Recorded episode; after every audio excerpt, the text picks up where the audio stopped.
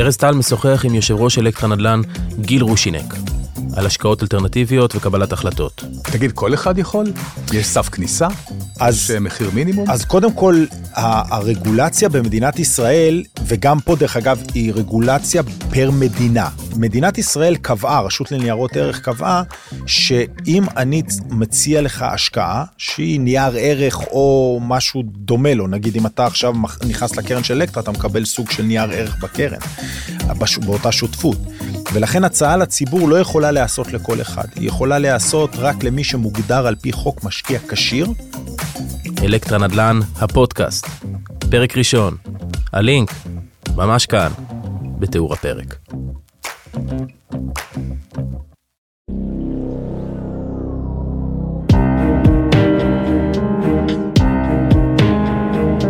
הקוגיטו, עם אברום בורג, מבית אול אין, הבית של הפודקאסטים.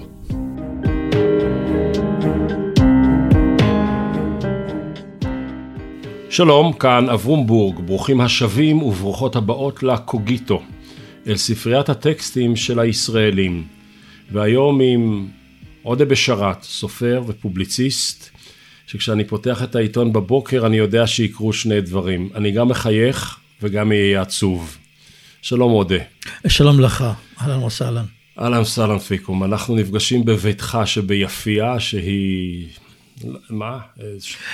עיר לוויין של נצרת? לא, נצרת העיר לוויין שלנו, אבל בסדר, אני... שכנים, אנחנו בנצרת שכנים.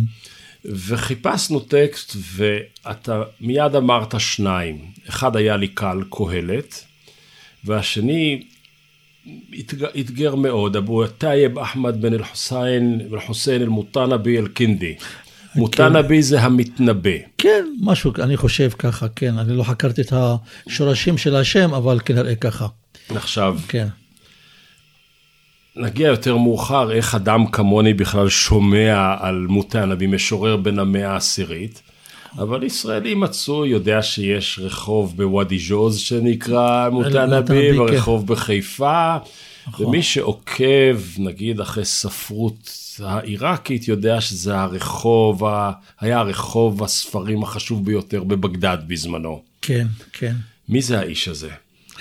תשמע, אני מכיר את האיש הזה, כלומר, קראתי עליו שהוא איש מאוד גאה בעצמו, אפילו יש בו קצת שחצנות, אבל שחצנות יפה כזאת, שהוא הגדול והאמיץ, ולא יודע מה, כל דברים האלה, אבל אני מכיר אותו יותר מהשירים שלו. זה שירים שאתה מרגיש אחרי כמה, 1,000 שנים? כן, במאה העשירית, כן. ולמשל כל חג, היה לו איזה שיר כזה שאומר, עידון באי חלנו אתה יעידו. חג, באיזה מצב אתה חוזר לנו. ואתה חושב שהאיש אמר את הדבר הזה לפני 1,000 שנים, עדיין אקטואלי. או למשל, אני זוכר שהייתי באיזשהו מקום עם קבוצה, ואני קורא לו למשל, הוא כותב, ואם אתה עוזב חבר אנשים, והם היו יכולים להשאיר אותך, אז הם אלה שעזבו. תשמע, זה מרגש. אתה אומר לעצמך, האיש הזה... ואם עזבת חבר אנשים, שהיה ביכולתם להשאיר אותך, אז הם אלה שעזבו. בדיוק, תשמע, כמה עמוק. על היחסי גומלין בין אדם. כן, העזיבה שלך היא פיזית, אתה הלכת, אבל העזיבה שלהם היא רוחנית, לא יודע, פוליטית, כלכלית, מה שאתה רוצה. ואני חושב, המון אנשים, אני לא יודע אם אתה פעם הרגשת את זה, כי יש לך, כלומר, רזומה פוליטית מאוד גדולה, שאתה מרגיש שהאחרים הם עזבו, הם אלה שהשתנו. ואתה לא השתנית, נכון. אתה מהקרונות שלך. כן, והעולם זז, ואתה עומד באותו כן, מקום, כן. ואגב, יש בערבית איזה שיר, אבל שיר עממי, הענוון ביתנה זה ימקם, בס אינטה לנסית לענוון. הכתובת של ביתנו היא עדיין אותה כתובת, אבל אתה שכחת את הכתובת. אז זה הרגשה של זרות, בתוך קבוצה, שהיא מחליפה דעות, מחליפה גישה, מחליפה פילוסופיות, ואני חושב שאולי הבית הזה של השירה, גם אולי באיזשהו מקום, גם משקף את מה שקורה במדינה, בישראל. יש רבים שאומרים שהמדינה השתנתה. אנחנו לא היינו ככה. אז תשמע, וזה כוחו של שיר, שהוא אוניברסלי, שכל אחד יכול להרגיש את זה. הוא אומר, שירתי כה חזקה, עד שאף הסומה יכול לקוראה, ואף החרש יכול לשומעה. כן.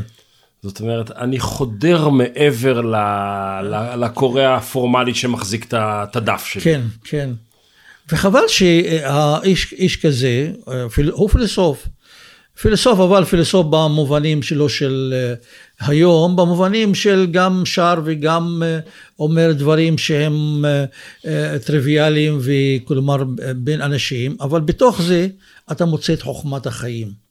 וחוכמת החיים דיברה אליי, תמיד דיברה אליי כל הדברים האלה, למשל, יש לו שיר כזה, אני מתרגם עכשיו, לא קוראים, מתרגם מהראש שלי, הוא אומר, כלומר, האם אני סלע, הסחרתון אנה, האם אני סלע, למה השירה והמשתה לא מזיזים אצלי דבר?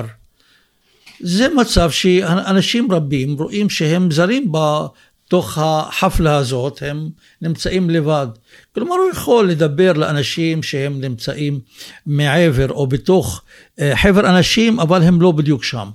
תכף נלך בעקבותיו רגע, אבל אני רוצה קצת על סוגיה של סגנון, למרות שהוא, מה שהוא כותב, מעניין אותי, או אותנו. אני קורא אותך בבוקר. אתה כותב בהארץ, אתה גם נוקב וגם מחוייך. כאילו אתה אומר, יש לי נושא קשה להגיד, איך אני אעטוף אותו? איך אני אמצא את הפתגם? איך אני אמצא את הפסוק מן השיר, שהקורא יוכל להקשיב, איך העיוור יוכל לקרוא והחרש יוכל לשמוע? כן. זה מותנבי? אולי עכשיו אתה מפגיש אותי עם אל-מותנבי, וזה כבוד גדול. תשמע, זה בא אליי ככה, כלומר באינטואיציה, שאני שומע למשל משהו שמפריע לי, אז אני נזכר בפתגם שמסוים, והשפה הערבית, גם השפה העברית וכל השפות, יש בה הרבה פתגמים. אז זה בא לי, כלומר שאני רואה את הסיטואציה, אז אני נזכר במשהו, באיזה פתגם, באיזה בדיחה, באיזה, אני לא יודע, סיפורת, שיכולה גם להבליט, וגם מי שלא יכול להבין אותה, עם הפתגם הזה יבין אותה. זה אינטואיציה, זה לא דבר שאני מחפש, איך אפשר לשכנע את הקורא, שאני מדבר בעניין מסוים, ואני צריך להביא איזה סיפורת או איזה משל שידגים את זה. זה לא כך אצלי. אבל בוא בכל זאת נדבר על מקומה של השפה הגבוהה. בין אם זה ניבים או משפטים, או בין אם זה חוכמת חיים או שירה, אצל חלק לא מבוטל מדוברי הערבית. כאשר אתה מדבר, נגיד, עברית יומיומית, אפילו מקשיב לה נאומים בציבוריות, הם די שטוחים. וכשאתה מדבר עם חבר משותף שלנו, עם איימן עודה, ואתה אומר לו, איימן, מה עומד מאחורי זה? הבן אדם מכיר בעל פה את שירתה של אום קולתום. הוא מכיר כל ניואנס, כל סיבוב שהיא עשתה עם הראש שלה, מיום שהיא נולדה עד יום שהיא מתה. פריד الأطرش, כולם יודעים במי המדובר, שירה גדולה. נכון. מה השירה עושה בתרבות? איך זה מקנה? מהבית אתה מקבל את זה? איפה זה קורה?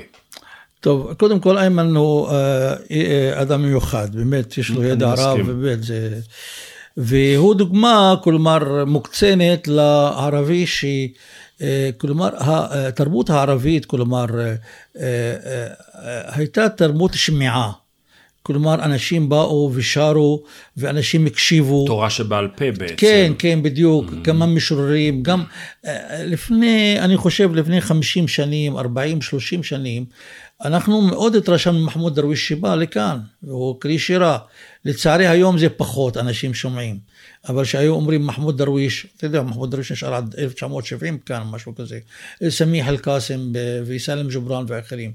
כלומר, התרבות הזאת שהסתמכה על שמיעה, אז היא זוכרת. אנשים אז היא זוכרת כל הדברים האלה, כל השירים, יותר מאשר מישהו שקורא, הוא יודע שהוא במרוצת הזמן, אם רוצה לחזור על מה ששמע או קרא, אז הוא ילך לספר. אבל כאן הוא צריך לשמוע, והפאתוס הזה, כלומר, עושה טוב לערבים. הפאתוס הזה לשמוע ולהקריא, ולא להקריא, לדבר, כל הדברים האלה עושים לו טוב, כן. וזה עדיין קיים בשפה, זאת אומרת, הילדים שלך ילכו למקור הזה, יקשיבו גם? אני חושב שזה פחות. או שאתה דור אחרון? אני חושב שאנחנו השומעים האחרונים. כן, הדור החדש הוא קורא איזה המון טקסטים קטנים וגדולים, חשובים ולא חשובים, אבל הוא לא... הדור ששומע והוא צריך לדקלם ולא שומר בראש שלו את השירים האלה, כמו מה שקורה בכל העולם. מישהו אמר לי פעם שהעולם כבר לא נחלק ללפני הספירה ואחרי הספירה, אלא הוא נחלק ללפני גוגל ואחרי גוגל. בדיוק. עכשיו שאנחנו אחרי גוגל, אתה לא צריך לזכור שום דבר ואתה לא יכול לשכוח כלום. תראה, זה מעניין שהזכרת את מחמוד דרוויש, הפעם הראשונה שאני שמעתי על קיומו של אל-מותנבי, כי זה בכל זאת רחוק ממני מבחינת המקורות שמזינים אותי. יש לו שיר נפלא מ-1995, אולי המנון הנכבה. סדרת שירים של מדון, נטשת את הסוס לבדו. והוא אומר על עצמו, אני רואה את דמותי באה מרחוק. כגזוסטרת בית, משקיף אני רק על מה שאני רוצה. משקיף על חבריי, נושאים דואר של ערב, יין ולחם, ספרים ותקליטים. הוא ממשיך על כל מיני השקפות שלו. משקיף על שמו של אבו אל-טייב אל-מותנבי, הנודד מטבריה למצרים, על סוס של שיר. סוס של שיר, איזה... איזה דימוי יפה, נכון? שהוא של שניהם, הוא גם דרווישי והוא גם מותנבי. תראה, הבן אדם הוא באמת במאה העשירית, שזו תקופה, אולי הקלאסיקה הגבוהה הערבית. נולד בכפר שנקרא קופה לשואב מים. הוא אומר, אבא היה אציל, בסדר, אוקיי, נקבל, לא נתווכח איתו. ואז הקרמטים מתקיפים את העיר קופה שלהם, והוא מצטרף אליהם. עכשיו הקרמטים זה... אני חושב שבערבית זה אלה שכותבים באותיות קטנות. זה סוג הביטוי.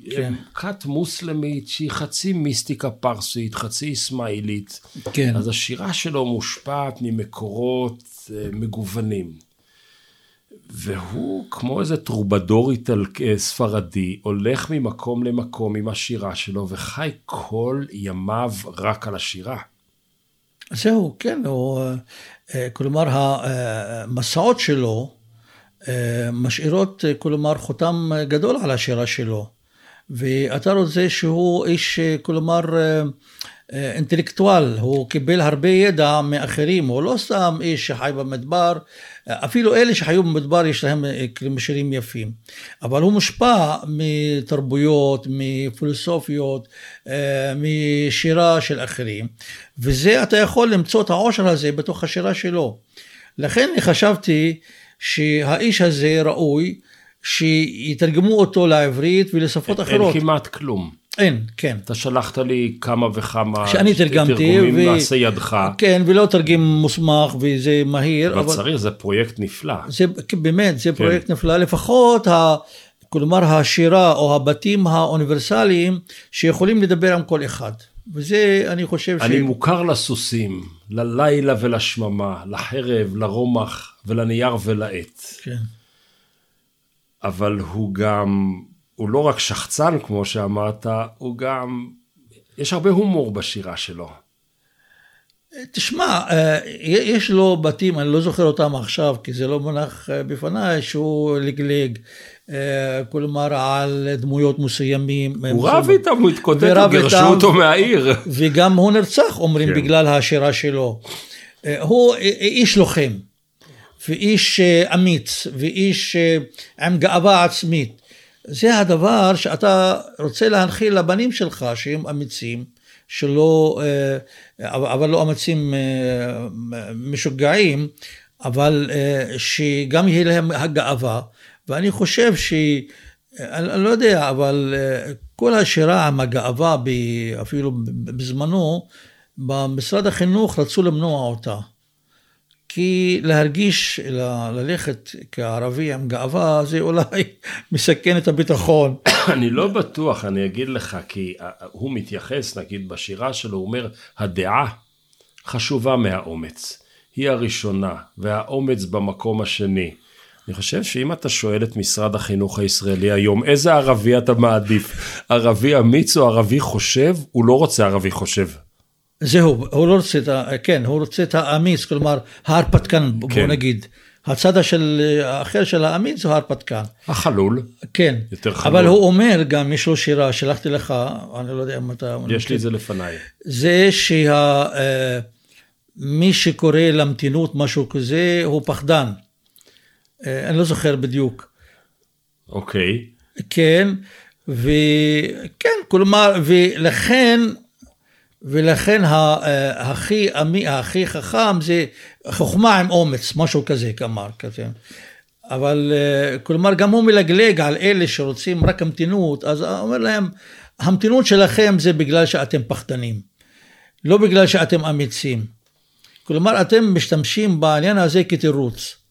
לך תדע מה הוא התכוון, לאיזו סיטואציה, אי אפשר אפשר לדעת, כי הוא מאוד, הוא חכם בניהול האומץ. נכון. הוא אומר, כן. אם רעות תראה את שיני הלוי, האריה, נכון. אל תניח שהוא מחייך לעברך. נכון. זאת אומרת, בסדר, תתגרה באריה, אבל תיזהר, כשהוא מתחיל לחייך, תשים לב מה הולך לקרות פה. כן. אני רוצה לקחת את זה לאיזשהו שלב נוסף, כי כמו שאמרנו, הקורפוס שלו לא מונח בפנינו, אז מי שבאמת מכיר שירה גדולה, יודע במה מדובר, אבל הוא בסיס לדברים מאוד מעניינים. ססון סומך, שהוא נגיד אחד האינטלקטואלים האדירים, שהגיעו מתרבות ערב, הוא הגיע אלינו מבגדד, אומר משפט הייתי נורא רוצה לפתח אותו עכשיו בשיחה בינינו. כדי שאדם יהיה ערבי יהודי, הוא צריך שהמשורר הראשון שיקרא בחייו יהיה אל-מותנבי. טוב. למה הוא מתכוון? התכוון לפילוסופיה של האיש. גם הגאווה, וכלומר אתה מרגיש גאה בערביות שלך, כלומר ביכולת לנתח את הדברים, וביכולת גם להיות קצת שחצן. תשמע, אלה דברים חשובים. אם אתה מאבד האני, כלומר לפעמים אני חושב היה לי ויכוחים רבים על סוציאליזם ולא סוציאליזם וכו', וכולנו שווים וכו'. ואני אומר להם שבמשטרים מסוימים, כלומר סוציאליסטים, הבעיה הייתה שאתה מאבד האני. בלי האני אתה לא יכול להתפתח. אתה לא יכול להגיד כולנו שווים, כי אנחנו לא כולנו שווים.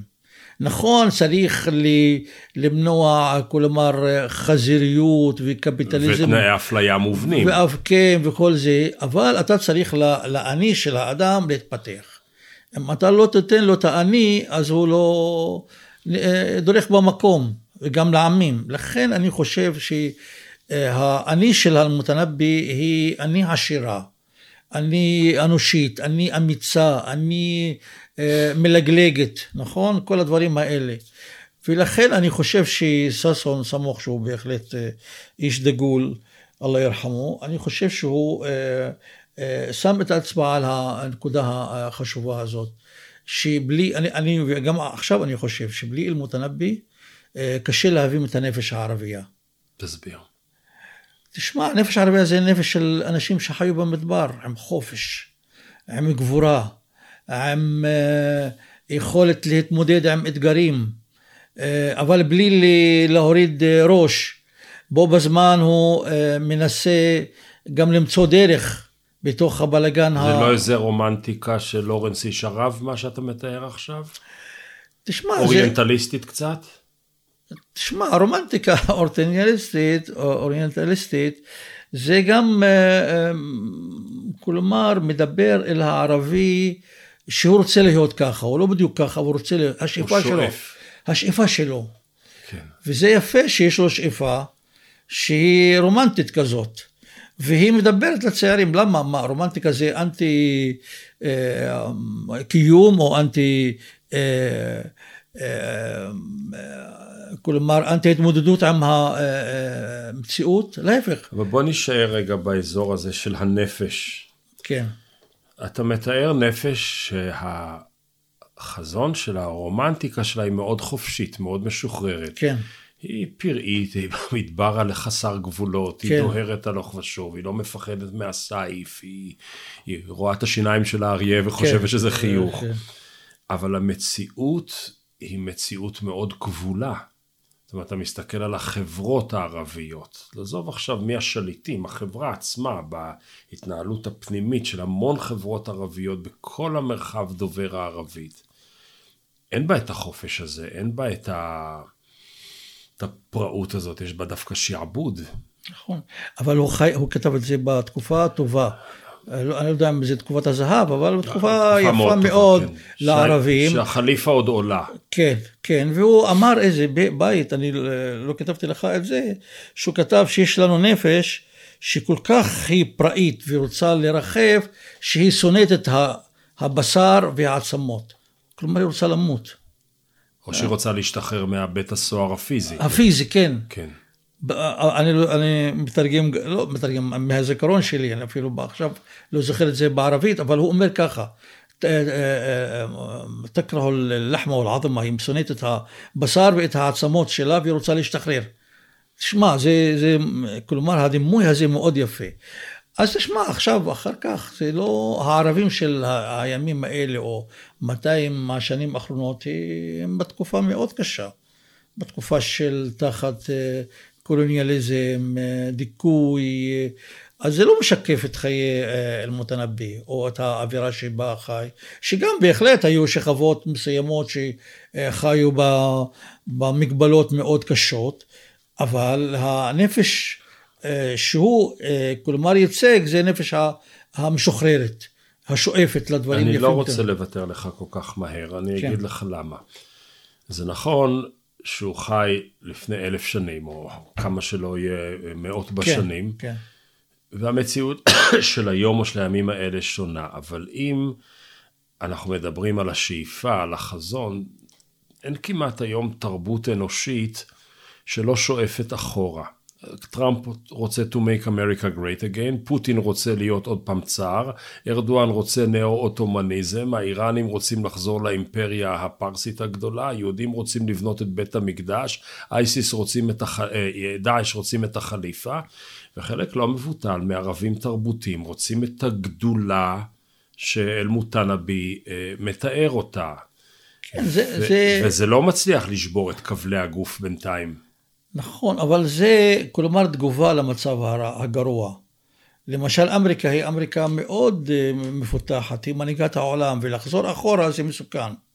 כלומר, האידיאלים של הימים ההם, אמריקה הגדולה, או אצל פוטין וכל זה מסוכן, כי אנשים חיים והם יכולים להתפתח בלי לחזור, בלי לפתוח מלחמות. אבל אצל הערבים זה דווקא תגובת נגד למצב הקיים אצלהם. מצב שיש כיבוש ויש, בפלסטין אני מתכוון, ויש דאעש בסוריה ויש דיקטטורות כמו סוריה ומקומות אחרים, זה כלומר שאיפה לשנות את המצב.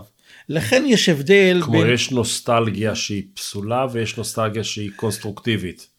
כן, בדיוק ככה, אבל יותר מזה שאני מסתכל למשל עכשיו על למשל, תוכניות טלוויזיה בסוריה, שכל הזמן מדברים על האימפריאליזם הצרפתי, וכמה הם היו חזקים, וכמה הם ניסו להתגוננו, ואני אומר שזה פשיטת רגל. אתה מחזיר, משחזר כלומר, הגבורה של העבר, במקום שאין גבורה עכשיו. אני רק רוצה להנגיש את מה שאתה אומר. כן.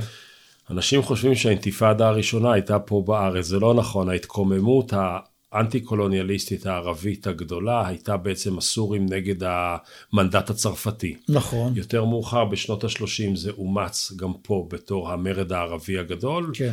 ואז הגיעו האינתיפאדות שלנו, וזה כבר סיפור אחר. ואתה מדבר על המרד באמת נגד המנדט הצרפתי. הצרפתי, נכון. כן, בשנות ה-30, כן. או 20, אני לא זוכר בדיוק, כן. ועכשיו הם משננים את מה שקרה, חוזרים על מה שקרה. זה יפה שאנשים יקראו וילמדו ויסתכלו על אלה, אבל אם זה בא במקום להציג את הבעיות שלך עכשיו, וכביכול שאתה תחיה את העבר, זה שלילי. בוא נלך רגע לאל-מותנבי, אוקיי? כן, זה יותר לא, יפה. לא, אני לא מוותר לך כל כך. כן. הוא אומר, סליחה, מה שמייסר אותי בלילות הוא השתיקה כשצריך לדבר. שאתה בעצם אומר, כשחברה, כמו החברה הסורית, אבל תכף נגיע גם לחברות הקרובות אלינו יותר, מדברות על שטויות ולא מדברות על האמת, זה כאילו הן שותקות בלילה, והן לא מדברות. על מה צריך לדבר הפלסטיני? אז בוא כלומר, נאבחן את הבית הגדול הזה. אוקיי. זה אדיר. ואני חושב, אני לפעמים מרגיש את זה, אני חושב שאתה מרגיש את זה. כל אחד שלא שבע רצון מה שמסובב סביבו, והוא לא יכול לבוא עם כל האמת וטרח בפני האנשים, אז הוא שותק לפעמים. וזה מענה להגיד להם, חבר'ה, כל מה שאתה עושים בשטויות, הכל מה שאתה עושים זה בלגן, הכל, וזה מענה את האדם, והוא כנראה, הוא עמד בסיטואציה הזאת. כל כך רצה להגיד דברים, אבל הוא חשש שהתגובה, אני לא אומר שהוא פחד, אבל חשש שהתגובה לא יבינו אותו. כן. ולכן כל מה, ואני חושב שכל מהפכן, לא במובן הקלאסי מהפכן עם רובה והולך, כל איש שרוצה לשנות, לשפר, עומד בפני הסיטואציה הזאת. אז כלומר שקראתי את זה, חשבתי על עצמי, שאני לפעמים רוצה להגיד דברים, ואני חושב איך יקבלו את זה האנשים, ואולי יגידו שזה לא בסדר, ואתה לא יודע מה, ולכן זה מענה. אז עכשיו מה השאלה שלך? חי עודה בשאראת, שלפחות אחד השמות שלך עוסק בבשורה. כן, בשאראת, כן. זאת הבשורה, ורואה מציאות ישראלית, משתקת, או פלסטינית משתקת. יש דברים שאתה תגיד אותם ולא יקשיבו, ואם לא תגיד אותם עוד פחות יקשיבו. ותענה את עצמך. לגמרי. ואני שואל עכשיו, את הצד הישראלי אני יכול להבין, כי אני חושב ש70% או 80% אנחנו נתעצבן על אותם דברים. וכשאתה מסתכל על החברה שאותה אני פחות מכיר, את החברה הפלסטינית, אפילו הפלסטינית הישראלית, איזה דברים אתה מרגיש שהיית רוצה לומר, או ואתה לא יכול להביע אותם, כי והחברה צריכה לשמוע אותם. תשמע, יש הרבה דברים, כן, אבל לפעמים אני נותן לערבים, לאוכלוסייה הערבית, הנחה מסוימת, כי הם מוגבלים. כלומר, השלטון מונע מהם להמון דברים, אפילו יוזמות מסוימות, אפילו, למשל, בעניינים כלכליים, או חונק אותם, אבל בכל זאת אני חושב, למשל, בתקומות האחרונה, לא תקומות, מה שנקרא המחאה, ברחוב היהודי נגד מה שקורה השלטון. אני חושב שבסדר, הערבים סבלו מבתי משפט וסבלו מהדמוקרטיה הזאת, שממש בהמון דברים היא התעלמה מהן, אפילו אישרה מה שקורה. אני רוצה מהם שיהיו יותר יוזמים, שישבו וידברו ויחשבו. אתה לא רוצה להשתתף בקפלן, בתל אביב, אוקיי, תחשוב על משהו אחר. כלומר, אני לא מרגיש שהם יוזמים די בשביל, כלומר, להתמודד עם מצב קיים. אני מבין אותם שהם לא רוצים ללכת לקפלם עם ים של דגלי הלאום אפילו, נקרא דגלי לאום, לא דגלי המדינה אפילו. כלומר, הלאום היהודי. והוא לא מרגיש שהוא כלומר, מזדהה עם הדגל הזה, שהדגל הזה עשו לו הרבה עוולות תחת בצל של הדגל הזה. אז אני מבקש מהם, בואו תשבו, תדברו, תזמו. חוסר היזמה של הערבים באופן, אוכלוסייה ערבית בישראל, נדבר בעולם הערבי. בעניין הזה, בעניינים אחרים, באופן קולקטיבי, מפריע לי. איפה יש פסיבי, איפה יש אקטיביות ערבית? אקטיבי באינדיבידואלי. איפה יש אבל בעולם הערבי, אתה קראת לזה הנפש הערבית, שאני לא יודע בדיוק מה זה, אני לא יודע מה זה נפש יהודי, אז אני לא יודע מה זה נפש ערבי, אבל נגיד שיש. הנפש היהודי הומיה. כן, מה זה הומיה? כמו יונה. יונה, אבל איפה יש ערביות אקטיבית שהייתה מייחל לדוגמתה? תשמע, היום אדמה ב-76. הייתה הפגנה, סליחה, רצו להפקיע אדמות, וזאת איים על כל העתיד שלהם. התאספו וישבו, ולא היה להם לא אינטרנט ולא המון דברים, וידעו איך להתארגן, והייתה שביתה למשל מהצפון עד הנגב. כלומר, ידעו להיות עם. כלומר, אני חושב, התפתחנו בצורה כזאת, שההתפתחות הזאת השפיעה על קידוד שלנו, כי יש האינדיבידואליזם מאוד מאוד חזק אצלנו כבר. כל אחד רוצה למשפחה שלו, לבנים, וזה טוב. וזה, כלומר, קונסטרוקטיבי, שאתה תחשוב שהבן שלך יהיה רופא, או מהנדס, או הייטק, או לא יודע מה. אבל הפן הכללי נעלם. הפן לא נעלם, נחלש. נחלש בצורה ניכרת, שאתה עכשיו עומד מול הסכנה האמיתית, עם מה שנקרא ההפיכה המשטרית, ואתה, אין לך קול.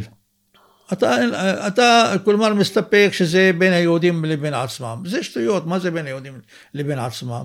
בוא נרחיב אבל את הסוגיה שאתה נוגע בה. כן. אומר אל-מותנבי, מי שמשלים עם ההשפלה, אז קל שיושפל. כלומר... תמשיך, אין לה... הפצע במת לא גורם לכאב. אם אתה מתנהג כמו מת, נכון. אז ימשיכו לדקור אותך. נכון. יש נקבה. הייתה נקבה. הייתה טרגדיה פלסטינית. מי שרוצה להכחיש אותה, זה לא מעניין את שנינו בשיחה הזו, בסדר? וחיה כאן קהילה פלסטינית 70 וכמה שנים, מדממת.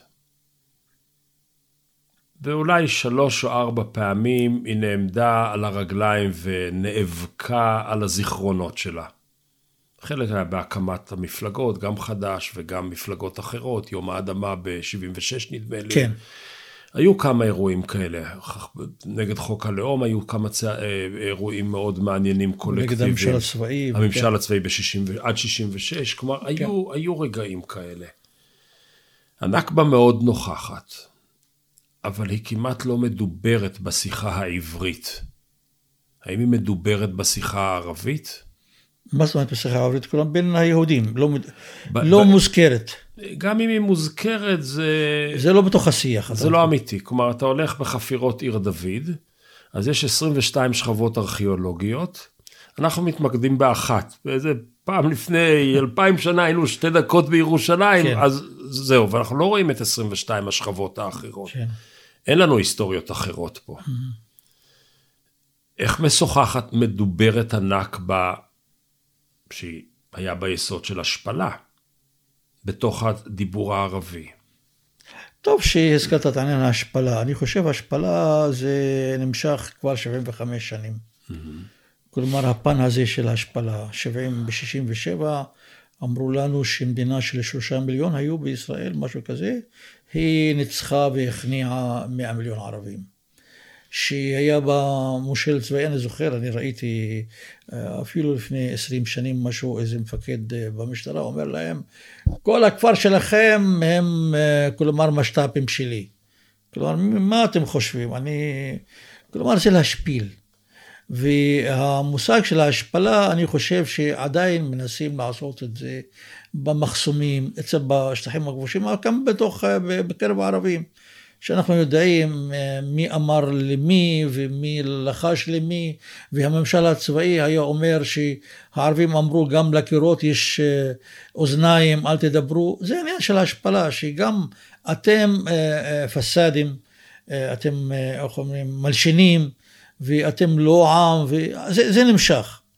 אבל אני חושב שהבעיה עם הנכבה, זה שהיא משהו מתגלגל. כלומר, מי שיצר את הנכבה, או מה שיצר את הנכבה, עדיין קיים. מה זאת אומרת קיים? עדיין מדינת ישראל מתנהגת כמדינה של היהודים, והיא לא מדינה של ערבים, לא של כל האזרחים. אז הערבים נמצאים כל הזמן במאבק הזה להיות, לקבל את השוויון שלהם, שתהיה מדינה שתחבק את כולם. אז כל הזמן הם עוסקים בסכנה, כלומר הנוכחית, לא מה שהיה, בסכנה של עוד הפקעה, אין הפשרת, כלומר, קרקעות וכולי וכולי, פשע שהמדינה לא רוצה, כלומר, להשקיע בשביל למנוע אותו.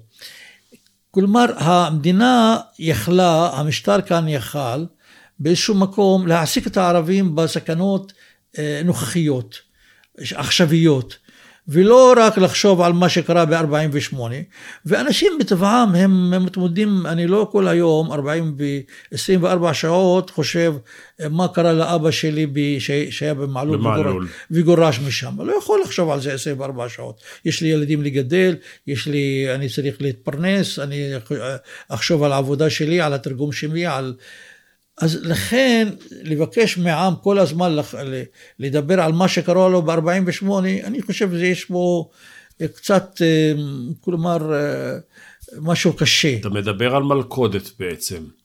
כלומר, הייתה טרגדיה, הטרגדיה נמשכת, אבל אנחנו פסיביים פוליטית, ומתמודדים עם האקטואלי על חשבון ההיסטורי, ואז בעצם זה פצע שמעולם לא טופל. זה לא על חשבון ההיסטוריה, זה אתה כלומר מתמודד עם האקטואליה שהיא תוצאה של ההיסטוריה. למשל בספר שלי, דוניה, לא יודע אם קראת את זה. לא קראתי. אז אני אשלח לך. בבקשה, הרווחתי כבר. אז מדבר על בחורה שהיא ברחה וכולי, וחזרה, וההורים שלה לוקחים אותה לכפר כמו כפר מעלול. כלומר ואומרים לה שהיה כאן וזה וזה והיא ככה לפעמים באיזה, לא יודע, באיזה שעה אומרת, למה אני צריכה לטבוע בדברים האלה? אני צריכה לחשוב על משהו אחר. ואני חושב זה הדילמה של הדור החדש. האם לטבוע בזכרונות, או לחפש אפיקים חדשים. וזה אתגר גדול. זה גם עם הרבה תקווה. זאת אומרת, אם יקום דור שאומר, באמת מה שהיה הוא היום ונורא, אבל בוא נזוז קדימה על מנת שלא יקרו דברים חדשים, זאת הזדמנות לאסטרטגיה חדשה. אבל זו הבעיה כאן, שאם אתה רוצה לעשות את זה, המדינה לא נותנת לך לעשות את זה. אתה רוצה, בסדר, זה הבעיה של הנכבה, כן? זה הבעיה שהיא לא פרק בחיים שהסתיים לכאן או לכאן, הפליטים לא הסתיים, כלומר הטרגדיה שלהם לכאן או לכאן, באיזשהו, למשל מדברים על היהודים או לא על היהודים, על הפליטים באירופה, כן? אבל זה פרק נסגר, נכון שהיה עזיבה וכולי, זה נסגר. אז בואו תסגרו את זה. והעולם הערבי, אני חושב שהם רוצים לסגור את זה, כי יש, כלומר, משימות שאנחנו אסור לנו להשאיר לדורות הבאים. ההורים שלנו לא השאירו לנו את זה, כי לא יכלו.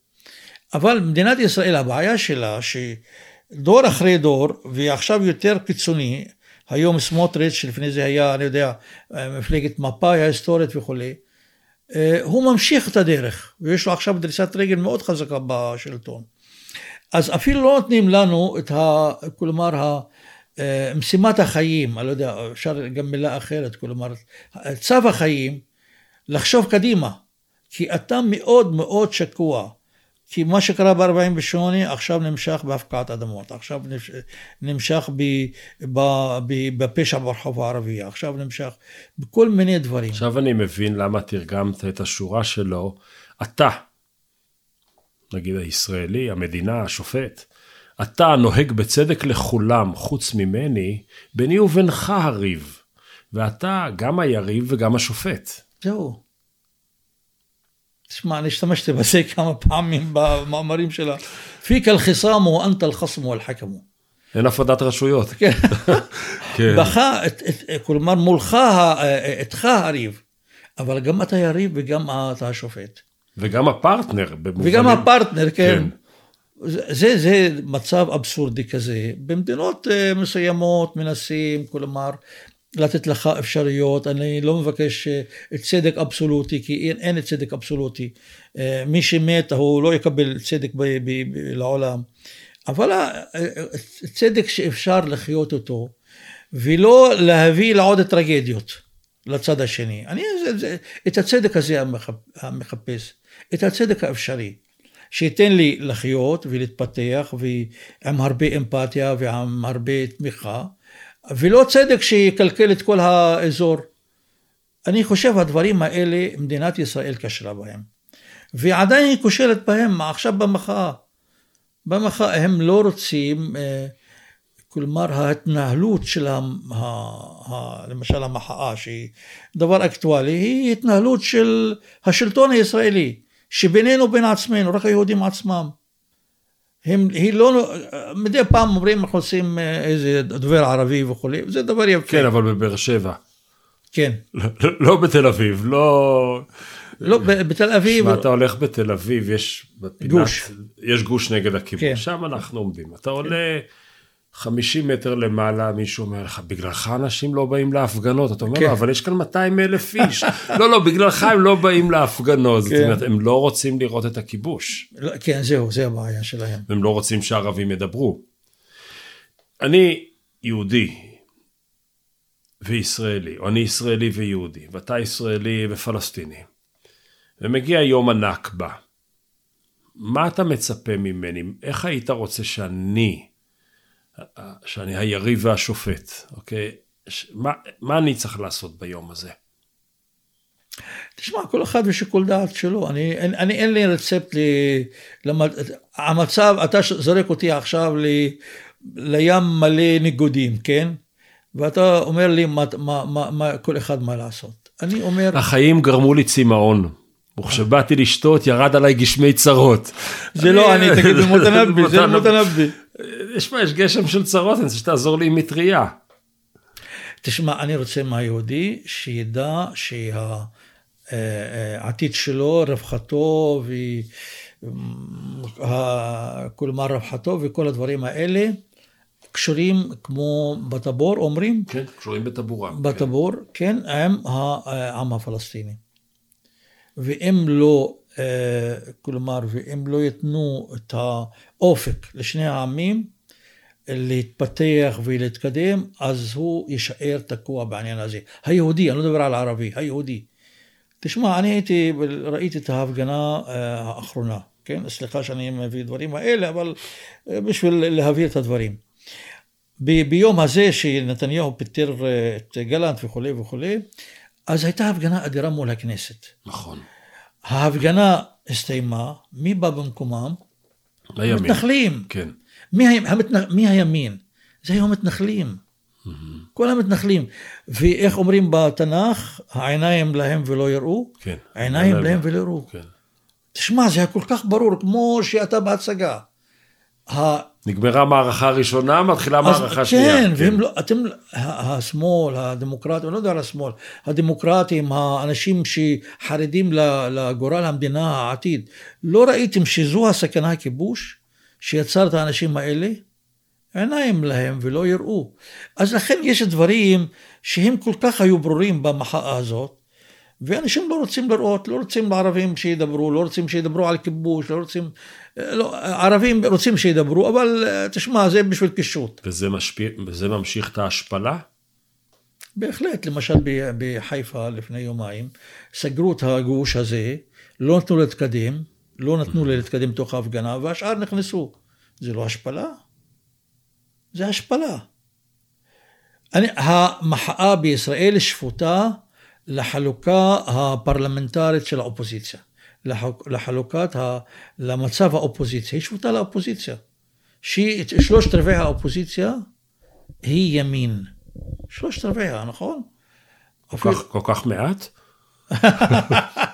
אני אופטימי, כן. אני חשבתי שבישראל יש 50 גוונים של ימין. כן, נכון, נכון. תשמע, אני באמת לא יודע אם השיחה בינינו היא שיחה אופטימית או פסימית, כי כאשר אני מקשיב לסנטימנט, הוא עצוב. כן, בהחלט. כי המון רגעים עצובים מצטברים לאקטואליה עצובה, ומצד שני, אני רואה את הרכות, אני רואה את המבט לדורות הבאים, אני רואה את התקווה, אני שומע ממך את התקווה שיום אחד תיפקחנה כאן העיניים. אז אני חושב שאם יש איזשהו משהו משותף בינינו, הוא מאוד מותנבי שאומר, וכל אחד מאיתנו יש לו משימה אחרת באותה ישראליות, ושנינו באותו גוש פוליטי, ושנינו על אותה בלטה פוליטית. נכון. אבל הוא אומר, גם אם הייתי האחרון בין הדורות, אעשה את מה שהראשונים לא השכילו לעשות. אל-מותנבי. כן. ומה שהראשונים שלך לא השכילו, זה לא בהכרח מה שהראשונים שלי לא השכילו לעשות. כלומר, הדור של הרוב היהודי לא ידע לעשות שלום עם המיעוט הפלסטיני, והדור של המיעוט הפלסטיני לא ידע לעמוד על שלו, במובנים רבים. לעמוד על שלו, בוא... במובן, זה, כן. מה שאמרת קודם, הפסיביות. לא, הפסיביות של היום. שם, תשמע, אני אגיד לך מילה אחת על הדור שלי, דור ההורים שלי, שאני חושב שהם דור נפילים. אלה שנשארו במולדת, כלומר, אחרי 48. הם, למשל, המשפחה שלי והמון משפחות, גרשו מבתים, הם באו ליפיע, למשל, ההורים שלי, בלי כלום. בלי כלום, לא בית ולא כלי בית וכלום, כלום, כלום. הם באו, קנו חלקת אדמה כאן, וסבא שלי שאלו אותו, בשביל תקני עוד חלקה בפרה. פרה, אתה היית יכול לקנות כמה דונמים, כן, דונם, כן, משהו כזה. אמר להם, מה, הסבא וסבתא שלי קבורים כאן? עכשיו כל הסבים שלי מקבורים כאן ביפיע. כולם בשבילו היה במעלול, אז הוא לא רצה. ואנשים האלה היו גיבורים, ובנו בית, ובחדר אחרי חדר, ואבא היה עובד במרכז, ברחובות, ואחר כך בבניין. וזה, כלומר, הוא מייצג את כולם. הם עשו דבר נפלא. כן, וגידלו אותנו, ועמדו על זה שנלך לאוניברסיטאות, ותשמע, זה דור גיבור בשבילי.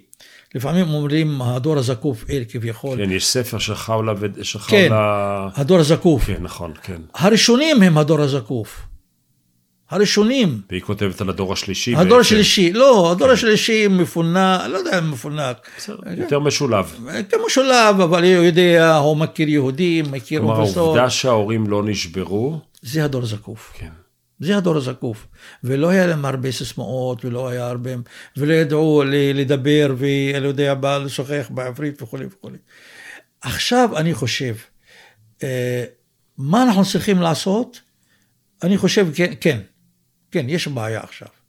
יש בעיה גם מהדור שלנו, כלומר בקרב הערבים, שהם פחות, יש להם פחות יכולת לדבר עם היהודים. למה? היום? כן. למה? למרות שהם מדעים, וידעים את המנטלית וזה, כלומר ההרגשה, העצמה שיש להם. הדור הזה עכשיו, הבנים שלי והצעירים, יודעים שהם לא פחות מיליגרם אחד מהיהודי. אז, כי הם לומדים והם יודעים וזהו. ואני חושב, במקום שזה יוביל לדרך של דיבור, ושל לשוחח, ושל, אני לא יודע מה, דיאלוג, מבין להסתגרות. מביא להסתגרות. במקום מה שקורה בשטחים הכבושים, מביא להסתגרות.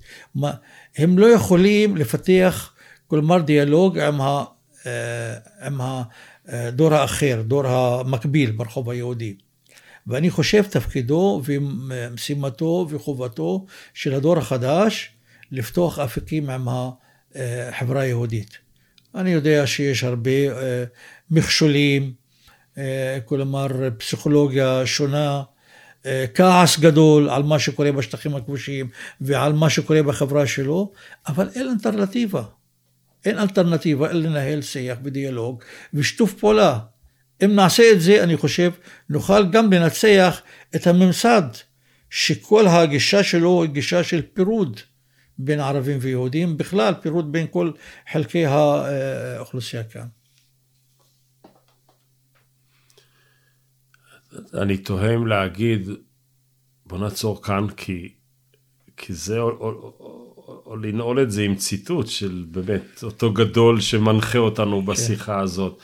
בוא נעשה את שניהם. הוא אומר משהו מאוד מעניין, שאני חושב שהוא אנושי, הוא לא ערבי או אחר. הוא אומר, אם אתה מכבד את ההגון, אתה שווה את ליבו. ואילו המרושע, אם תכבד, ימרוד בך. בעצם מה שהוא אומר ואתה אומר, זה שהשותפות היא שותפות בין הגונים. ומרושעים יש בכל המקומות, אבל התפקיד שלנו להילחם במרושע שבפנים ובמרושע האחר. אין לי מה להוסיף. יפה מאוד, יפה מאוד. תשמע, אני חייב לך הרבה תודות. התודה אחת שפתחת בפניי, חלון קטן לחדר האחורי כן, של נכון. מותנבי, אבל גם על השיחה הזאת, זאת לא שיחה קלה ליהודי מחברת הרוב, לדבר גם עם חבר פלסטיני, שאנחנו מכירים הרבה שנים, אבל לדבר על הפצע הזה אני חושב אני מקווה שכיבדנו באופן הכי עמוק בעולם את קורבנות הטרגדיה הישראלית. מגיע לנו באמת עתיד טוב יותר. הישראלית, כלומר, הערבית והיהודית. כן. כן, כן. כי יש הקשר כזה, ישראלי זה יהודים. לא, לא, לא. כלומר, אלה שחיים בישראל, כל אזרחי המדינה. תראה, אני הולך... לצערי זה הולך ככה, כלומר... לא בשיחה שלך ושלי. כן, בהחלט. כשאני אומר יהודי, אני מתכוון לאלמנט אחד, ישראל. ישראל שייכת לכל ישראליה בעיניי. בדיוק, כן. את האזרח... לא, לא בשביל... כמוני לחלוטין, אבל... תראה, הטרגדיות הגדולות פה, הם לא בהכרח נגרמו על ידי האנשים מלמטה, הם נגרמו על ידי אידיאולוגיות ומנהיגות מלמעלה. ויכול להיות שמה שאמרת קודם, שאנחנו עידן יותר אינדיבידואלי, עידן הילדים שלנו, אולי הוא המפתח להתנתק מהאיזמים הגדולים, ובין אדם לבין אדם. בין אדם. כן. יפה. לא דיברנו על קהלת, אבל זה יהיה בשיחה הבאה, נכון? אינשאללה. עודה, תודה רבה. תודה לך, תודה לך. להתראות.